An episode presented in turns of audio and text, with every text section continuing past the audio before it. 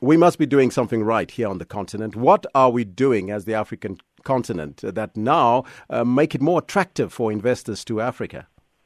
Well, I think this is really uh, the continuation of a trend that we have seen uh, taking place for, I'd say, the better part of the last 15 years.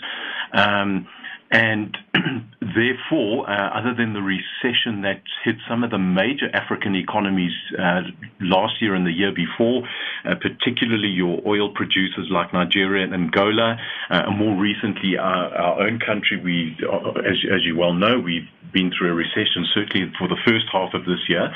Um, but I think besides, despite those hiccups, we really are seeing uh, that um, Africa is becoming uh, increasingly an investment destination, which is interesting more. Uh, it is interesting more and more uh, global corporates, uh, and that really is why we see uh, FDI levels uh, returning in 2017. Now, there was a drop, of course, in the previous year, but South Africa now shared the top spot with Morocco. What does this mean now for South Africa that has been the top dog for so many years? Yeah, I think that's really very reflective of the fact that uh, if you look at the last five to six years specifically, uh, you will see that South Africa has certainly not grown at the same pace that the that the rest of Africa has. Um, and you know we, we've probably averaged somewhere around about two to 2.2 percent in that territory.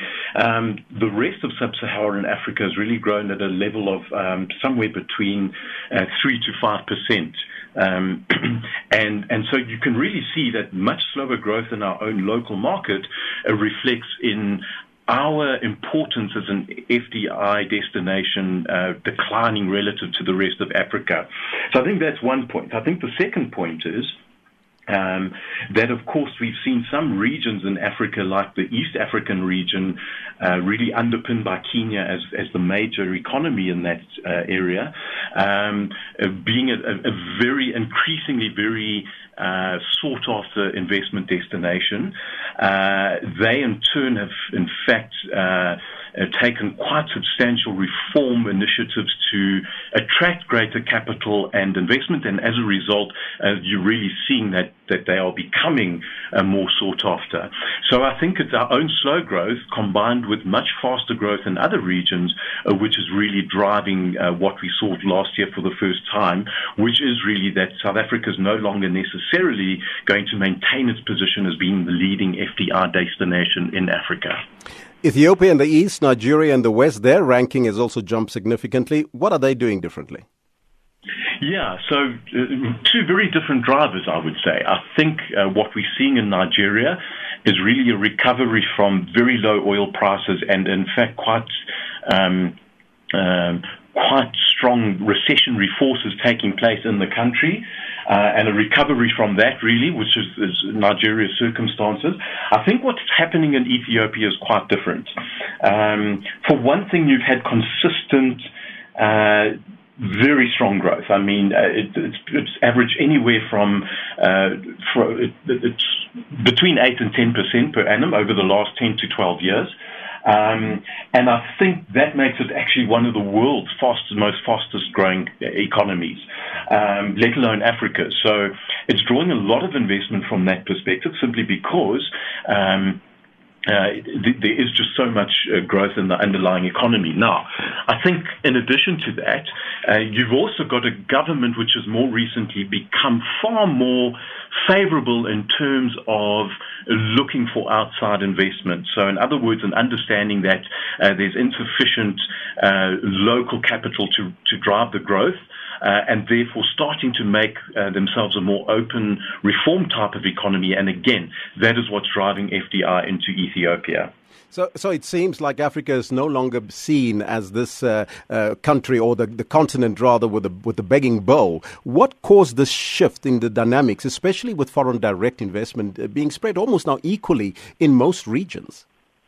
Yeah, so I think a couple of drivers behind that, but most importantly, what we've really seen is uh, a shift away from what we have uh, termed the extractive sectors. So, uh, where in the past uh, Africa's investment was very much focused either on oil or gas fields uh, or on mining type of operations, um, where you are simply uh, investing in putting up the right facilities to export the raw materials, that is no longer the key driver of FDI. What we are now seeing is what we would label a far more sustainable drive uh, in FDI, and that really means it's a round investment into consumer-facing type sectors. So it's sectors like financial services, like the retail and consumer goods uh, sectors, uh, and and then aligned to that, of course, is manufacturing because you need to set up local manufacturing plants to feed that uh, that supply.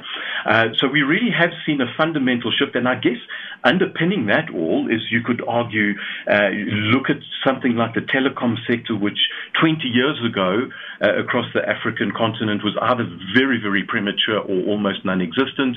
Uh, you're now seeing those as fundamental uh, economic drivers and substantial components of GDP uh, in a lot of a lot of economies. So that is really uh, underpinning demand for additional services and for additional investment.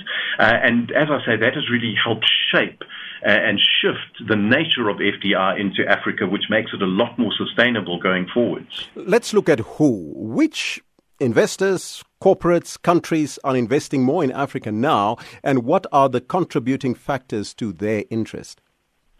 Yeah, so very interesting. I think what we've found um, over the last uh, couple of years is that really very much your historical ties remain uh, quite intact. And what I mean by that is, uh, and to give an example, if you look at old historical ties between uh, Angola and Mozambique, uh, well, guess who their major investors are? It's very much Portugal, uh, and to a lesser extent and more recent, uh, you've got Brazil starting to play a more meaningful role in those countries.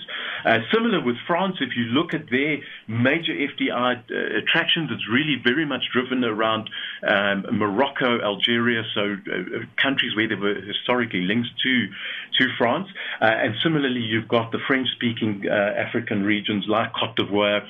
Um, and Senegal and Cameroon, again, you know, very French speaking, um, a lot of French speaking there. So uh, you find that those cultural ties are very difficult to break.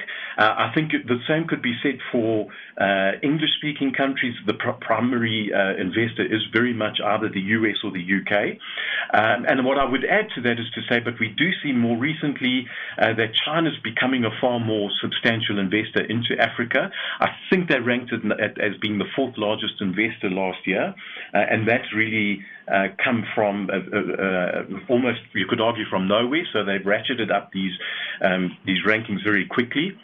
Um, and then I guess you've also got uh, some of your other Asia Pacific um, players ma- playing more meaningfully in Africa. And not to forget, lastly, that intra African investment is quite critical. So, uh, as an example of that, you had South Africa being quite a meaningful investor into the rest of Africa.